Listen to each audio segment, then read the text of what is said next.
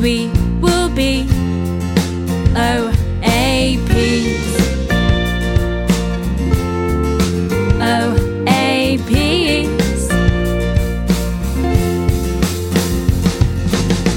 I know my memory's bad now, but it's just gonna get worse somehow. Let's face it, life is tough, and when you're old and you've had enough, you can just go to sleep. Oh, I can't wait to be an OAP. A P,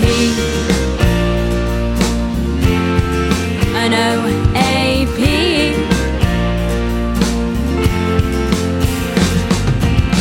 I know my memory's bad now, but it's just gonna get worse somehow. Let's face it, life is tough, and when you're old and you've had enough, you can just go to sleep. Oh, I can't wait to be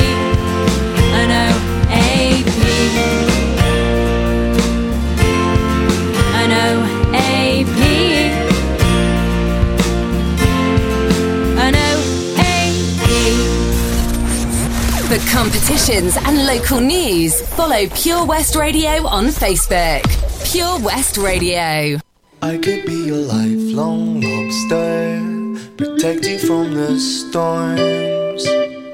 I could be all you're after, everything you want. I wanna be your lifelong lover. I wanna be. I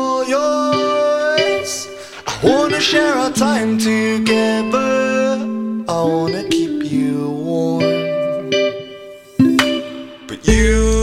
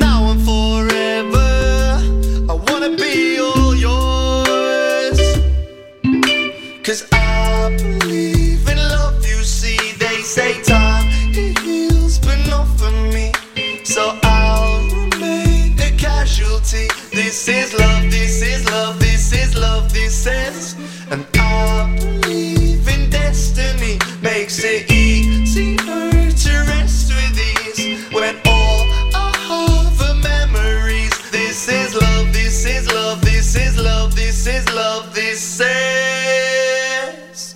Well, this is love.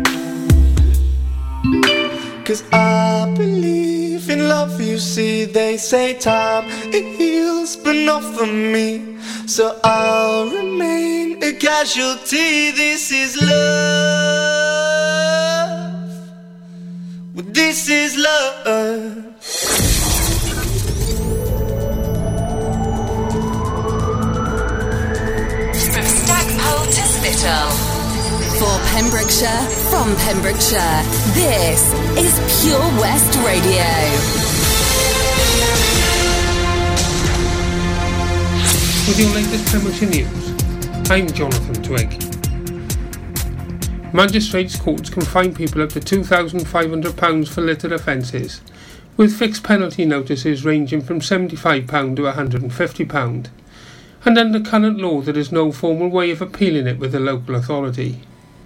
Having launched on September the 7th in this county, figures have emerged that our county council issued 85 fixed penalty notices, a total of £12,750 in fines if they hadn't been paid within 10 days, during a 48 hour campaign on littering.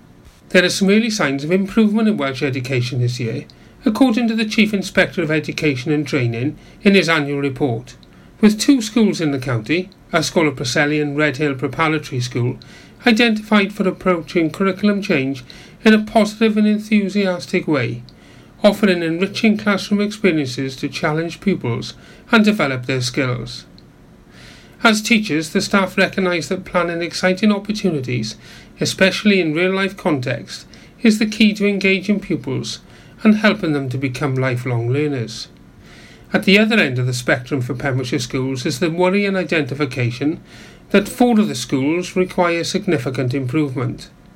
These include secondary schools at Greenhill in Tenby and Milford Haven, alongside primary schools at Coastland and Saundersfoot.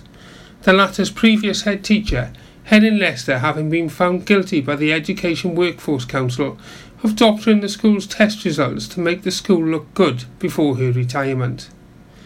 Miss Lester acted with unacceptable professional misconduct, and current head teacher Nick Allen, in post since September 2015, following Miss Lester's retirement, was told by the County Council Education Department there was no need for an investigation as little would be gained. Miss Lester worked in an advisory capacity for the Council Education Department following her retirement and was suspended by the EWC for three years for her unacceptable professional conduct. Police are appealing for witnesses following a caravan fire in Fleet Street, Pennar, Pembroke Dock in the early hours of yesterday morning between 2am and 4am, where it is believed no one was injured in the fire. Two males have been arrested on suspicion of arson and currently remain in police custody. The police are keen to speak to anyone who was in the area around the time of the incident, or anyone who has witnessed anything suspicious in the area at the time or anyone who has information that will help the investigation, and they are asked to contact the police on 101 or Crime Stoppers anonymously on 0800 treble 5 treble 1.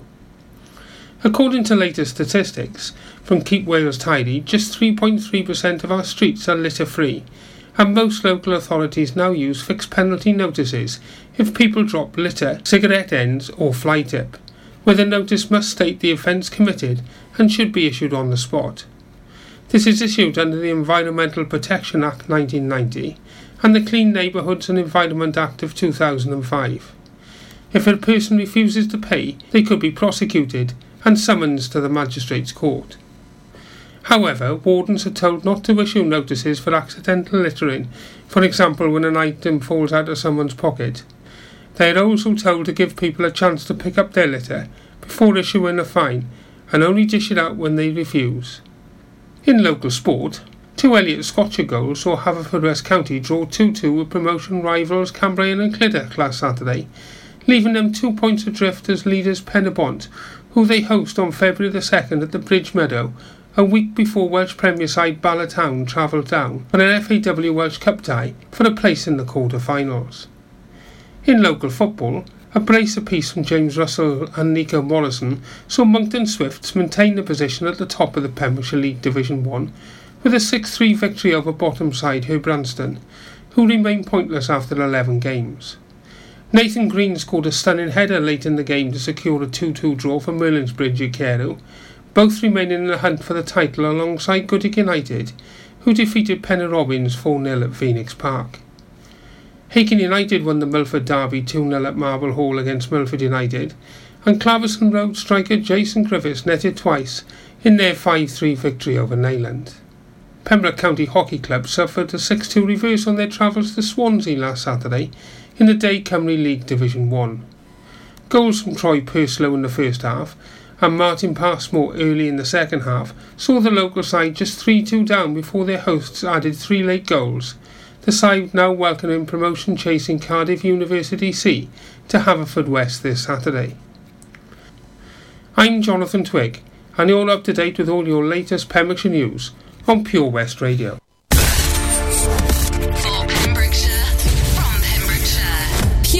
Radio. And welcome to the West Files. Okay. I can't believe it's nine o'clock already. I know. No, wait, it's not, is it? It's ten past. Ah, somebody overran. I wonder who that was. Well, it wasn't us. No, it wasn't us. Happy New Year. Happy New Year. And we're back, and we've got a f- ram-packed 2019 for the West Files. Have we? Yeah, Oh. we've got a ghost hunt coming up in a few months' time. Oh wow. So if you're interested in hunting for ghosts, stay tuned. Can I hunt? Yeah. Good. Because I haven't been. Oh, away hang on. Tell you what, we Oh, haven't done. No, we haven't. We haven't. We'll do it Theme music. People are strange when you're a stranger. Faces look ugly when you're alone. Women seem wicked when you're unwanted. Streets are uneven when you're down. When you're strange, faces come out of the rain.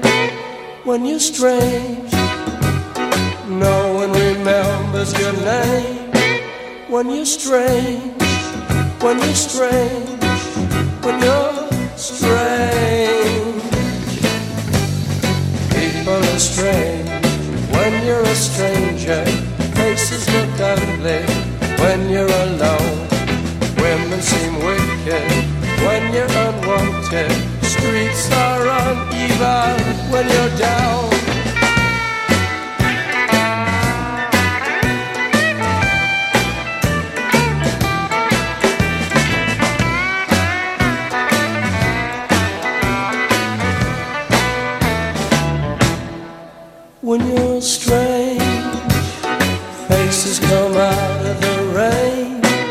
When you're strange.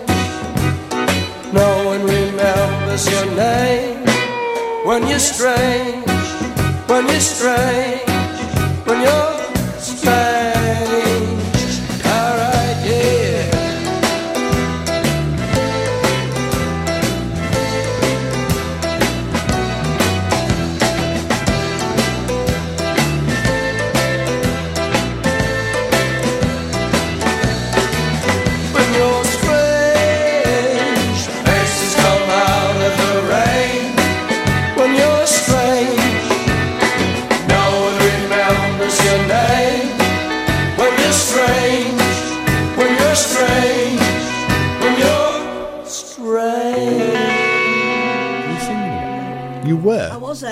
Singing. I was the- Go on, give us a give us a chorus of when you strange. No. Go on. No. All right, don't. We've got a guest anyway tonight. We have, We have. Yeah. And this all came about uh, because when I when I first moved down here 11 years ago, I was having a look around on Google Earth, Like you as do. you do, and I saw this giant hexagon. I think it's yeah, six sides hexagon. Um, I I said, "What's that?" Uh, to my wife to be. Hmm. So what's that in the field behind your parents' house? Said, what thing behind the So I I discovered that it was a giant bird's nest, Really, an alien base. an alien base. But our guest tonight is going to tell us the reality of it. Uh, Yes. Welcome back to the West Files, Dr. Simon Hancock. So, what is this gigantic Bird's bird's, nest. nest, stroke alien spacecraft thing in the fields behind Neyland? Well, actually, Steve, um, if you're on the road level, it doesn't look like anything other than a large overgrown hedge. No, it- if you you need to be above it. You're exactly right because when. I arrived here, the fir- one of the first things I did was get in the car and drive to see it because it looks so stunning when you look at it from above. and I couldn't find it. Exactly. but, but I suppose we're talking about Scoveston Fort tonight, or Fort Scoveston as it was called. Mm-hmm. First thing to say at the very outset is it's private property. It's a very, very dangerous place. So uh, I'd, I'd be happy to tell you about it, but please, I'm not trying to encourage This is not an anyone to go for there. urban explorers. Absolutely, it's private property, Yeah. and it's an incredibly dangerous place. So you know, this is just for that's the sort of health warning at the very outset. Yeah. Don't try this at home, folks. Absolutely. I suppose we better go right back to the start with the what actually is it and how long has it been there? Okay, well, to talk about Scoveston Fort at the very beginning, we need to think about what was at Pembroke Dock. And of course, Pembroke Dock was the biggest military base in the whole of Wales. It was a royal dockyard which opened in 1814 and it was turning out ships until eight, 19 well, it closed in 1926. So what happened in the mid-Victorian period? Um, we've got a love-hate relationship with the French. You know, we were allies with them during the Crimean War. And then we had this terrible fear in the mid Victorian period that somehow the French Emperor Napoleon III was going to invade Britain. And so Parliament undertook the most enormous public expenditure on forts and fortifications, popularly known as the Palmerston Forts, because obviously the Prime Minister at the time was, was Viscount Palmerston. So Scoveston Fort is one of, I think it's 13 Palmerston forts. The term is used loosely. It could sometimes refer to fortifications before Mm-hmm. Palmerston forts. But between roughly 1850, 1870, you've got about 13 of these forts all over Pembrokeshire. Wow. Mainly, What? They're all in mainly, Pembrokeshire? mainly in the Haven. Uh, you think like Stack Rock, you think of Thorn Island, there's Chapel Bay. Then if you go south to Tenby, you've got uh, St Catherine's Island. So there's about 13 of these Palmerston forts.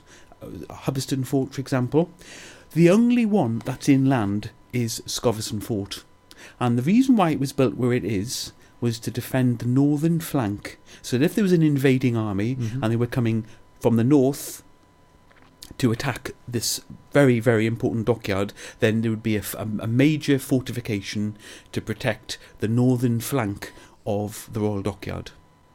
Mm-hmm. And it, it's a very interesting site because long before there was any fort, and they started building the fort in 1861 Right. because there was an act of parliament called the Defence of the Realm Act 1860, which gave the government powers to compulsory purchase all the land that it wanted to. All obviously the landowners were recompensed, and so the Defence of the Realm Act 1860 was the authorisation for all of the building of these forts. So we know that the work on Scoveston started in August 1861. We've got a precise date when they started. And actually, the site, long before the fort was built, it was a very high point known as the Beacon. Right, because I, I know I as I said when I went out to drive to find it and I couldn't find it. Um, when I'm up uh, up on top of Hill Mountain, for example, and looking across to Scoveston, you realise what a commanding view it actually has. Because between Scoveston and the defensible barracks in Pembroke, um, Pembroke Dock, the two of them seem to have quite a commanding uh, vantage point over the entire haven. Well, the reason why it was built is because it was such a naturally very high elevated spot. I've been in uh, Scoveston Fort a few times. I think the last time was probably about 10, 14 years ago, under you know with with um, qualified people, and it was you know a, a proper regulated visit. And you could actually see at a high point, you could see right down to sort of St Anne's. The I- idea was that you'd have sort of the, the, the field of fire from all these different forts would be like sort of over interlocking obviously, great thought was given to the construction of the fort, and it is a very, very substantial military um, presence. It's as you say, it's a hexagon. It's surrounded by a huge dry moat, and it was uh, constructed of limestone. And it would have taken, I think, the cost of building the fort was something in the region of about sixty-five thousand pounds, which was a huge amount of money in the eighteen sixties. Is the shape significant? Well, I mean, it's hexagon. Um, uh, according to sort of basic military defensive principles, they're all different shapes. One thing you see about the Palmerston forts, they all seem to be slightly different shapes. There's no two are identical. Right. All right. But the the um, the fort is amazing because obviously everything was imported. So all the materials, the limestone rubble, was imported, and it was imported um, on Neyland Beach. I don't know if you know where Church Lakes is in Neyland. Yes, I do. Church Lake. There was a huge, huge sort of um, uh, wooden structure. So the, the the limestone was imported, and if you know the area well, just above the beach at, La- at Church Lakes in Neyland, you've got a lime kiln. And that lime kiln was used I know it. Exactly. You know that lime kiln was built ex- precisely and only for the building of the fort. So you could obviously burn limestone for the mortar. With the, I mean, we're not short of rock here, are we? Why did we need to Well, import so much? I, I, there was a lot of different kinds of um, material used in the Mhm. building of the fort, and uh, so it was it was mainly imported through the haven. The limestone was um, then carted up to the fort. There was no road there before. The military road was built. I was going to say that's a big clue, isn't it? There's a, the military, road, it was the called the military road in 1864 and it's still there Still today called that and if- today. absolutely it links Neyland to Scoveston Fort and that was absolutely built only uh, and specifically for the construction of the fort. I mean building a fort is an enormously expensive but a highly dangerous occupation and we know that there were many many people injured and killed in the construction of that fort. Because obviously when there was incidents like people being buried alive and goodness knows and tragedies like that they invariably were mentioned in the newspapers. Yeah. And that would be the same in any of the forts that had been rebuilt. absolutely there was a human yeah. price to pay there was Yeah. a price of blood as well as treasure in the construction of all those forts Yeah. So blood, sweat, and tears was literal in, in Yeah, that situation. yeah the idea was that the fort then would be manned by a garrison of 132 people but it would be equipped with really really big guns i mean huge artillery pieces but having built the fort it was never equipped the ma- Oh. the artillery the artillery never appeared Oh, the artillery never do we appeared know why? I don't know. I suppose by sort of 18, late 1860s, the French had been defeated by the Prussians in the Franco-Prussian War. France's military prowess was reduced to a fraction of it Quite was. right so too. suddenly, So the suddenly, was gone. the French threat Had gone. had gone by 1870 because France was in turmoil. The revolution and the emperor had been deposed and so forth. So they still used Scoveston Fort mainly for military exercises like summer manoeuvres for the uh, militia and the and the local regiments. So it was still used. Was it garrisoned all the time?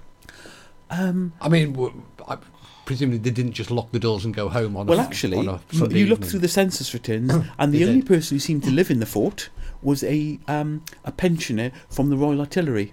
who was living in the fort with his family and his children. The children went to Waterston School, and so it was basically under a, take, a caretaker's key. Oh right. So So, it was- so basically they did lock up. Yeah, they did lock home. There up. was go home, did lock yeah. up, but it was military property. It was government property. Had to be uh, looked after. There had to be some sort of janitor um, on the site. So Scoveston Fort was built at a huge public cost, and it wasn't really Wow. used for the purpose. For, fortunately, it wasn't used. It was never put to the test. We never had an invading army, so thankfully, none of the s- Palmerston forts were actually put to their.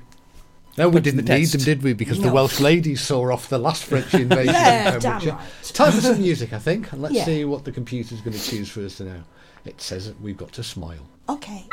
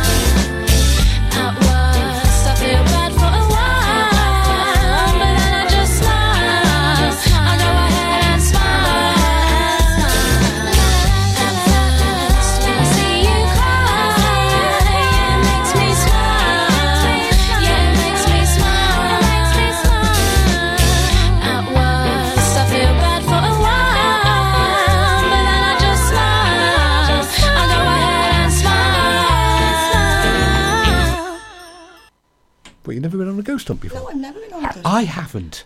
But we.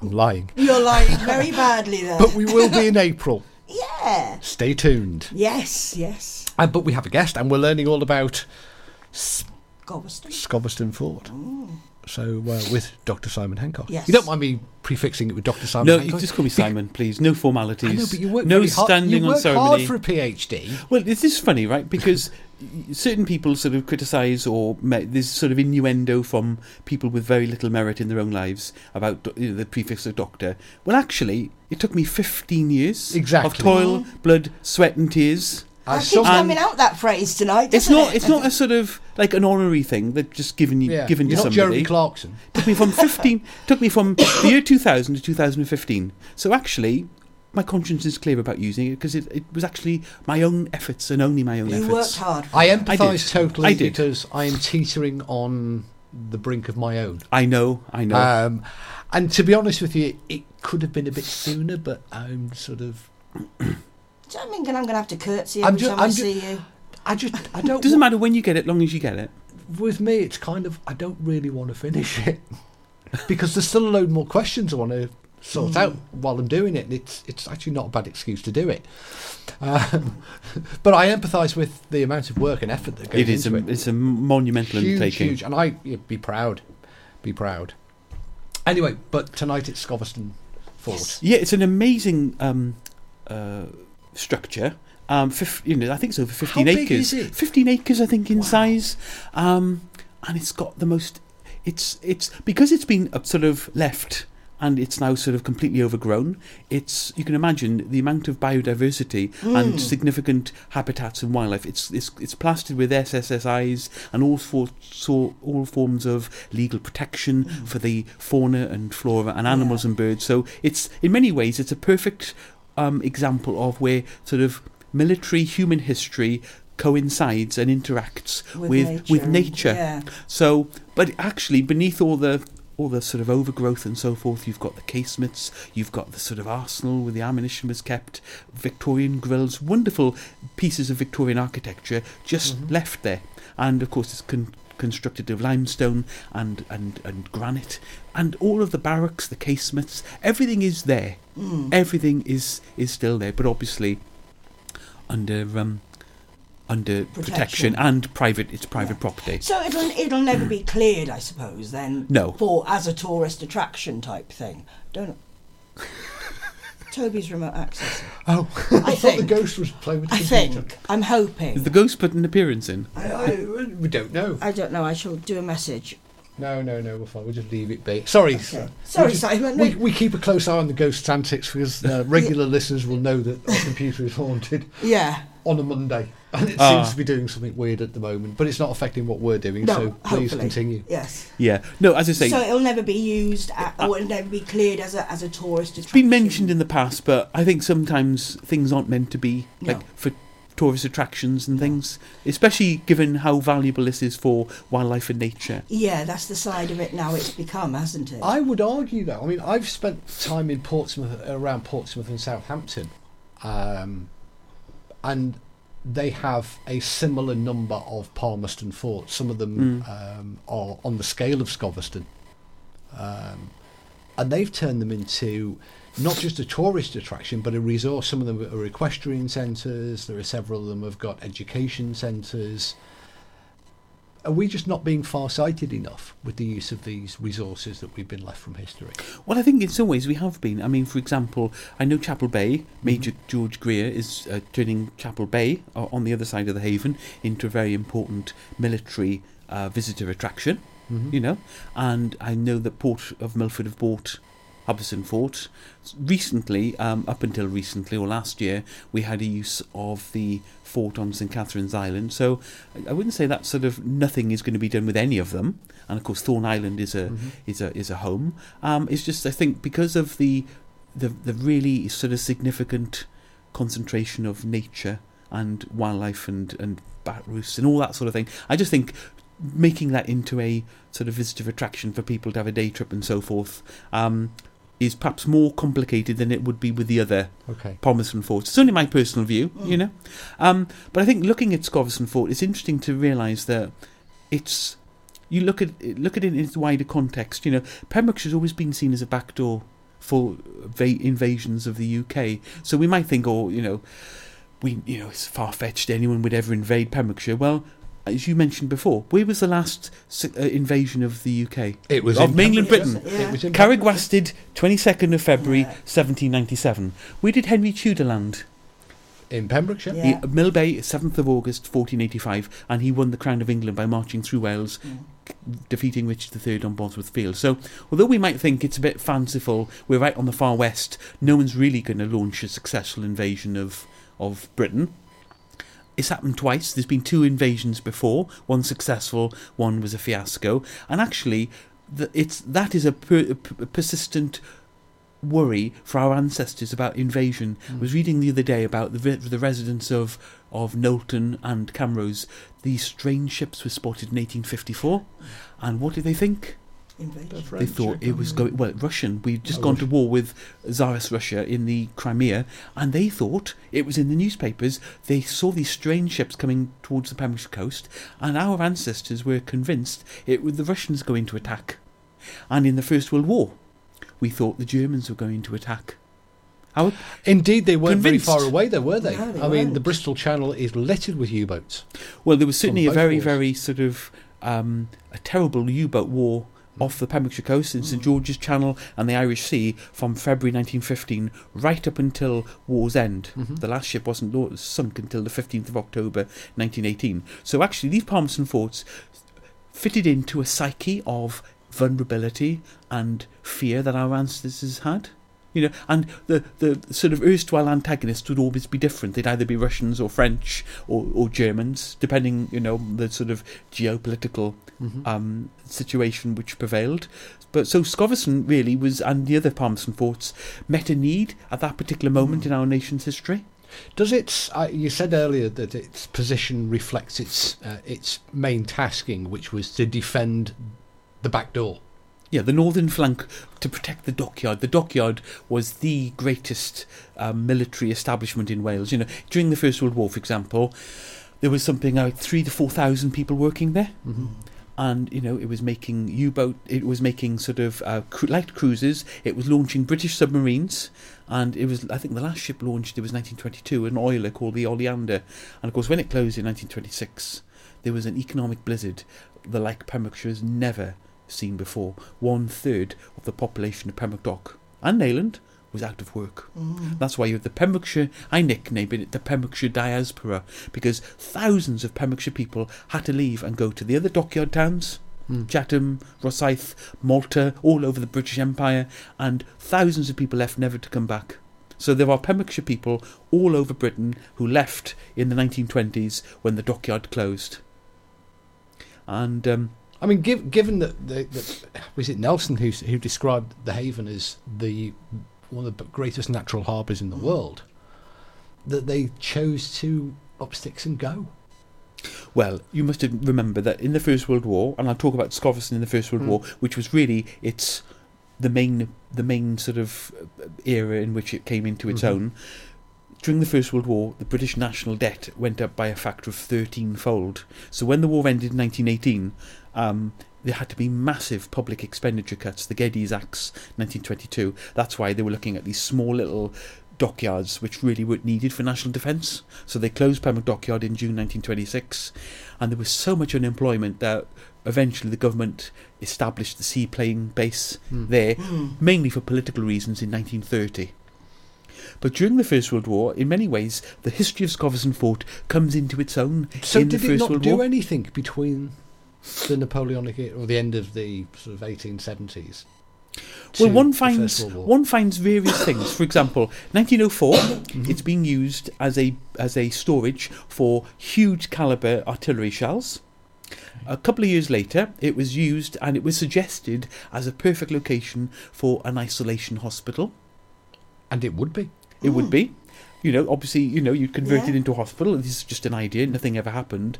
But when the First World War broke out in August 1914, I mentioned about the psychological aspect. Mm-hmm. We thought Pembrokeshire was going to be invaded. In fact, the first thing the Lord Lieutenant of Pembrokeshire, Lord St David, says in 1914 was, "Everyone's sure Pembrokeshire's going to be attacked." Mm. Well, I don't think that did much to steady people's nerves, No, it wouldn't have done. especially coming from the Lord Lieutenant. Yeah. So all these Palmerston forts are then occupied. Yeah.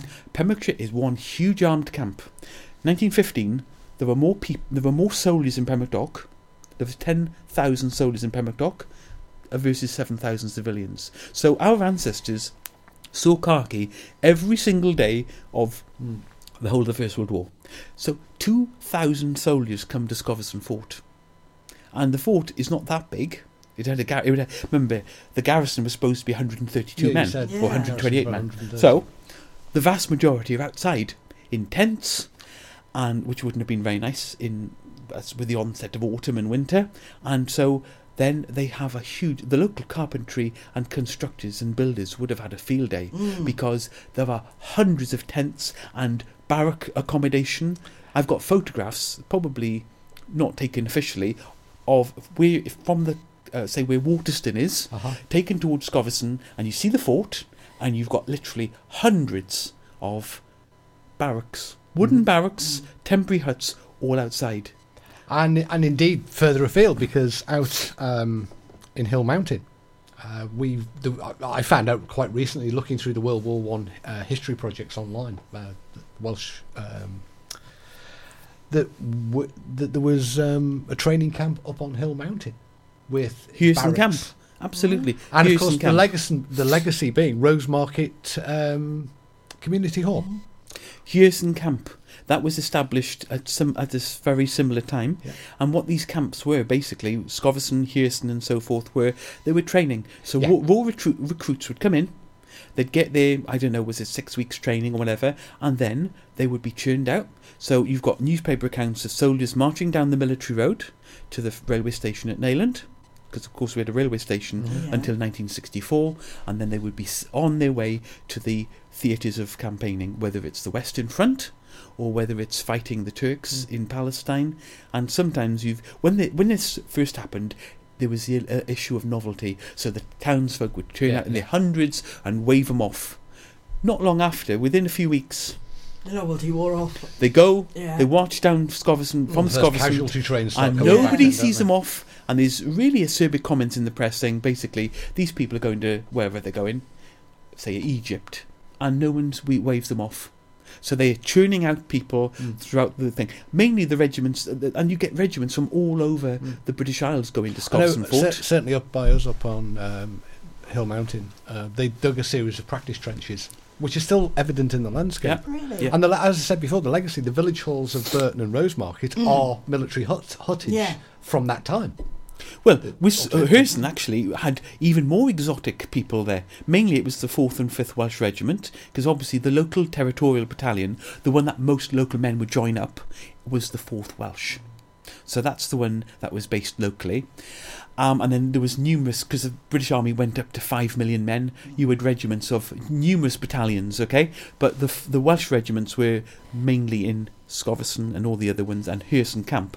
But in 1918, if you'd been in, say, where you're living now, Mm-hmm.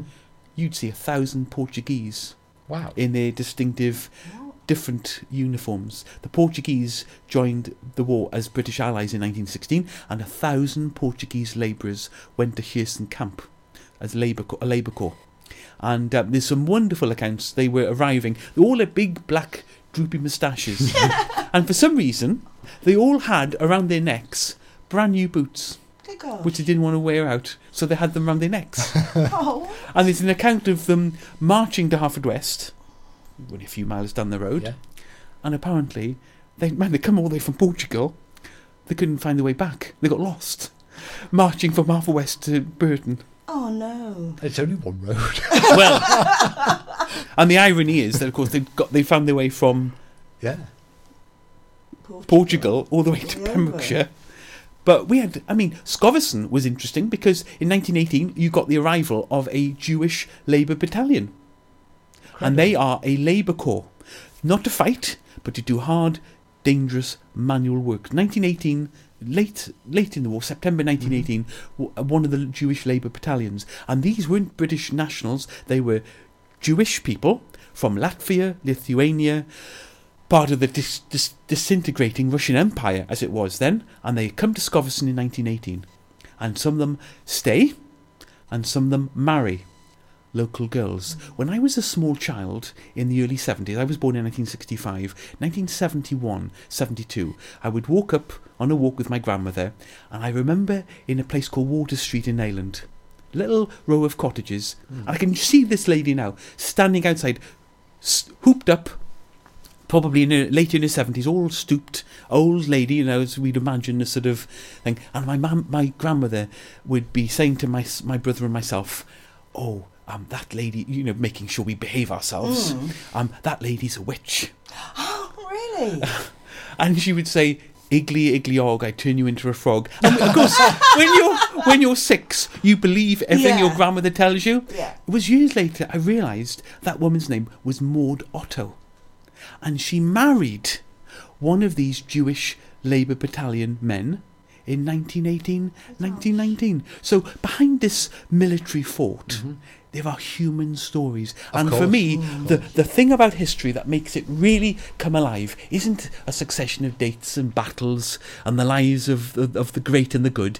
It's making the past come alive through human stories. Mm. Every person who's lived is like has got our physiology, our ambitions, our dreams, our successes, our failures, and that's what make history come alive. These human, unexpected stories.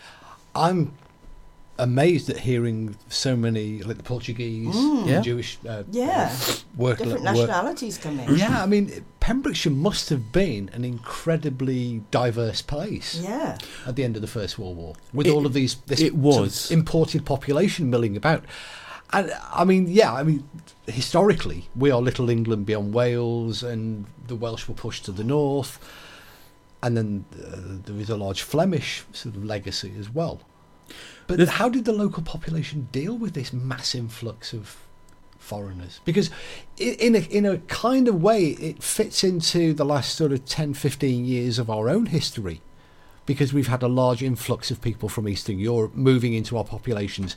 We have supermarkets and stores, you know, that sell all of the goods for them. Uh, you know, the Polish foods on the on the supermarket shelves, and they're very nice. I have to say, uh, Pol- Polish ketchup is really nice. It's much nicer I haven't ours. tried that yet. It's really nice. I've not tried it. Yeah. But actually, you, you hit upon a really important thing, and that's one of the most fundamental experiences of Pembrokeshire, and indeed for Britain and the world, is the experience of migration. Now, there is nothing new under the sun, and you mentioned about the Flemish and the Norman arrival in Pembrokeshire in 1093.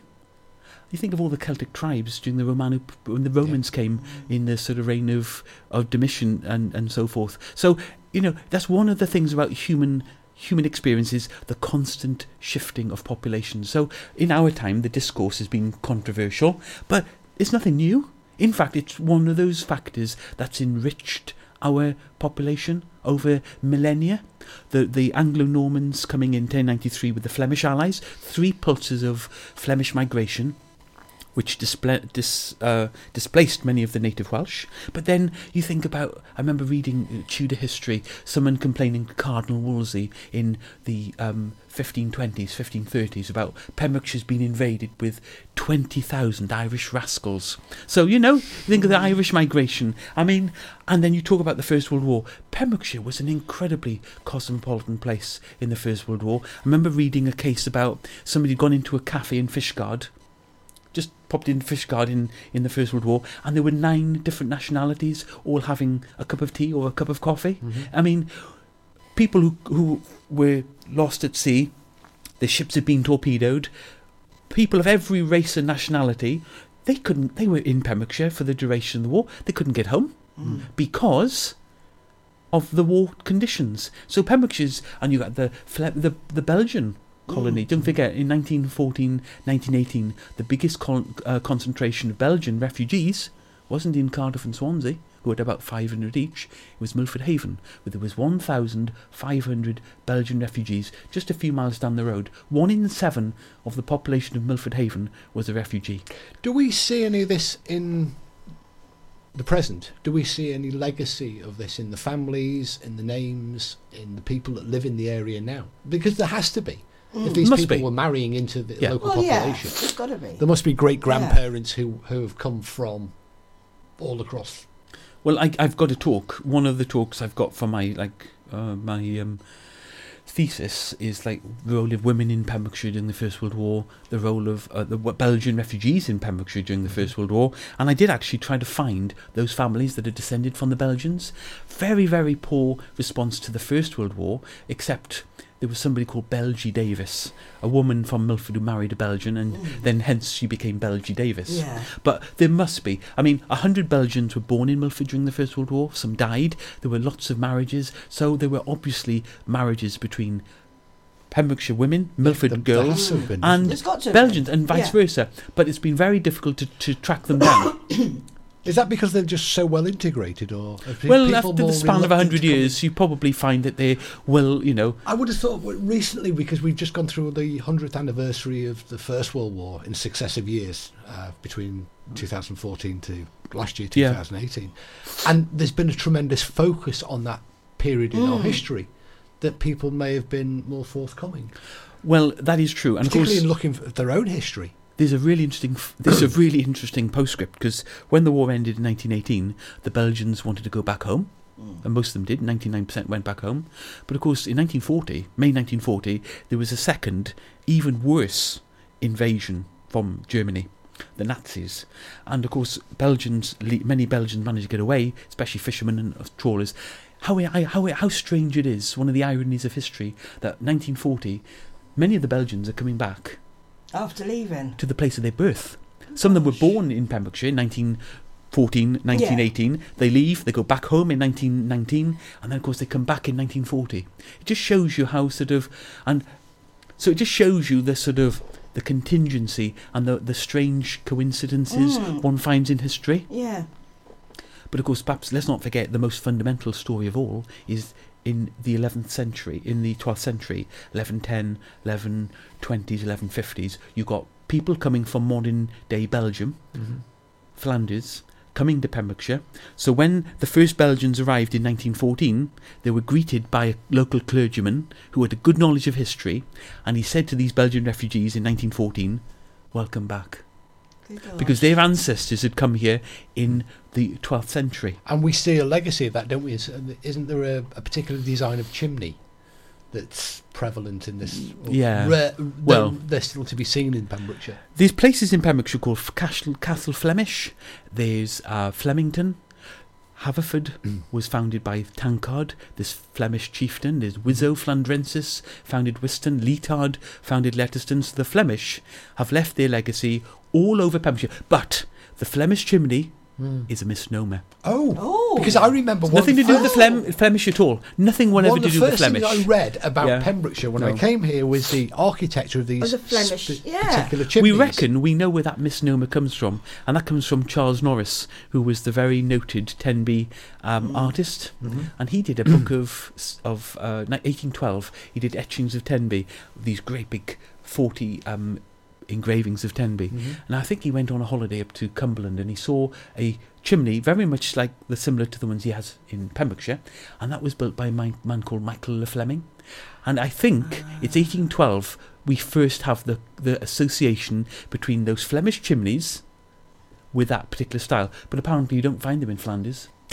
Good God. Do you know every so time? unfortunately, Yeah. There's there's a there's one on the side of the road on Pembroke Road there's as quite a you few. drive out. you go yeah. to St Florence, you go to and you drive Carew, past it, and I always say, "Oh, that's one of those Flemish chimneys." Not anymore, you can't say You've got that. them up in Rosson, in St David's. You've got them in Marloes, Phil Beach. There's very, very. It's Doesn't a very. that show weakness in history, though? The way that an idea will sink into being and then just be copied and repeated by But everybody. What is what is different about that? For example, um, burning the cakes. Was it Alfred burning the Mhm. cakes? Alfred the Robert the yeah. Bruce with the spider. Yeah. Um, you've got Drake playing bowls. You know, Drake playing bowls, 1588. That's not mentioned anywhere until No, 1650. but I mean, aren't they also apocryphal? They are. They. But they. the, the Flemish chimney is hardly an This- apocryphal tale. they. many of the best known things in history are either for.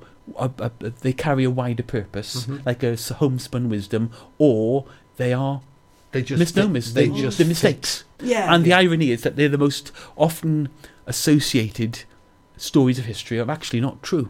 Do you know, uh, it, it's actually something I can relate to directly, although the West Files isn't mentioning ghosts. No. But in my line of parapsychology, an idea that seems plausible will often it will resonate around the community, Yeah. the ghost hunting Yeah. community, because it seems plausible.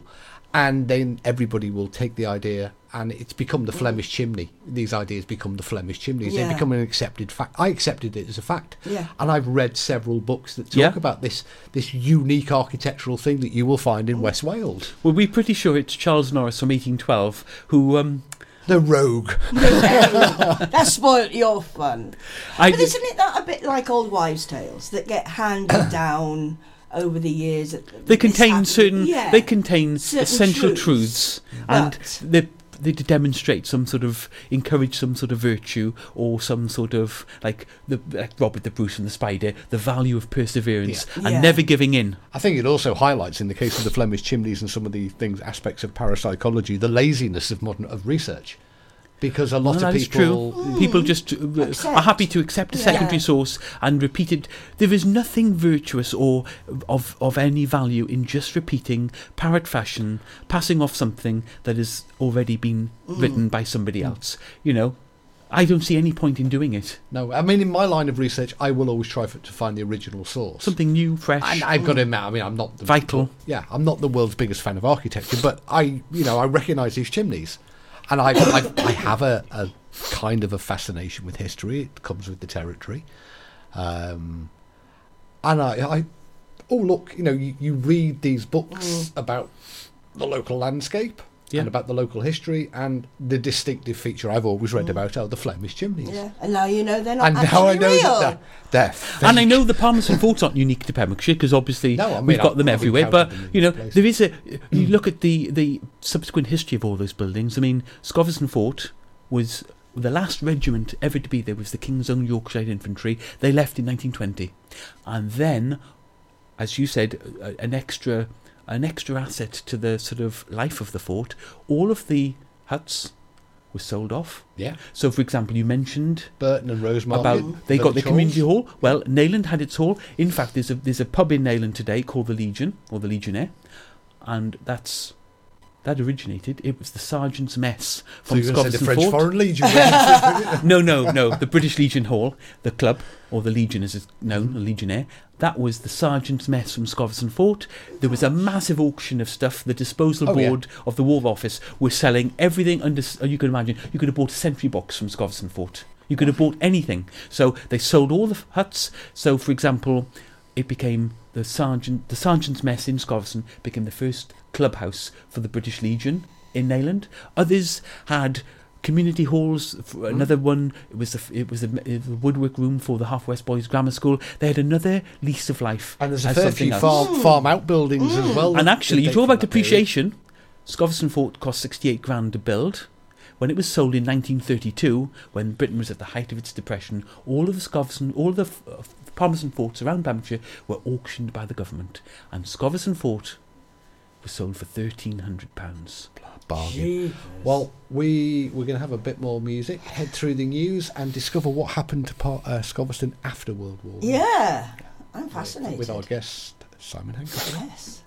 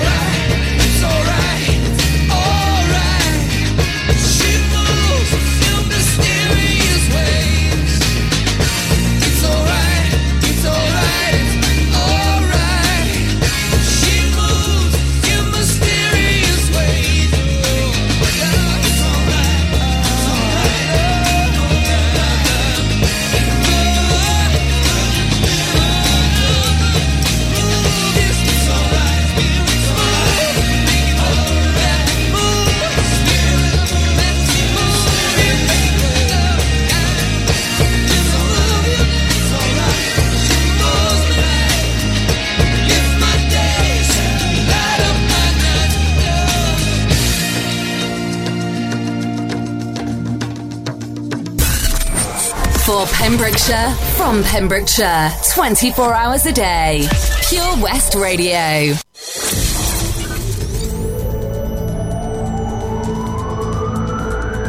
From St. David's to St. Florence. For Pembrokeshire, from Pembrokeshire, this is Pure West Radio.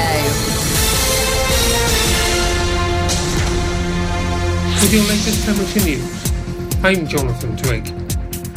Police are appealing for witnesses following the caravan fire in Fleet Street, Pennar, Pembroke Dock in the early hours of yesterday morning between 2am and 4am, where it is believed no one was injured in the fire. Two males have been arrested on suspicion of arson,